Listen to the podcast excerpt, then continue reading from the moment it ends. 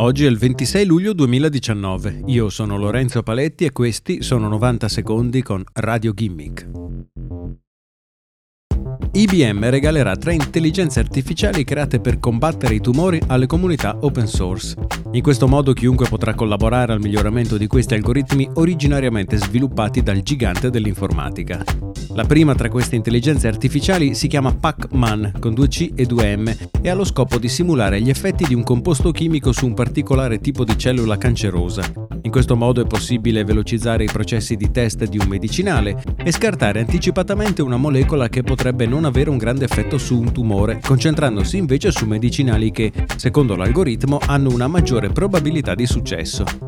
Per funzionare l'algoritmo utilizza informazioni sulla struttura molecolare dei medicinali e sull'espressione dei geni nel corpo del paziente. Il secondo progetto si chiama Interact e si occupa di estrarre interessanti informazioni riguardo la cura del cancro dagli articoli scientifici.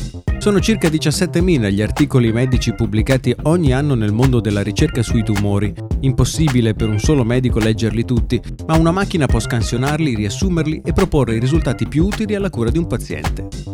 La terza intelligenza, PIMCL, è invece in grado di prevedere l'interazione tra molecole e può essere utilizzata per valutare l'evoluzione di un cancro nel corpo di un paziente, prevedendo eventuali ricadute.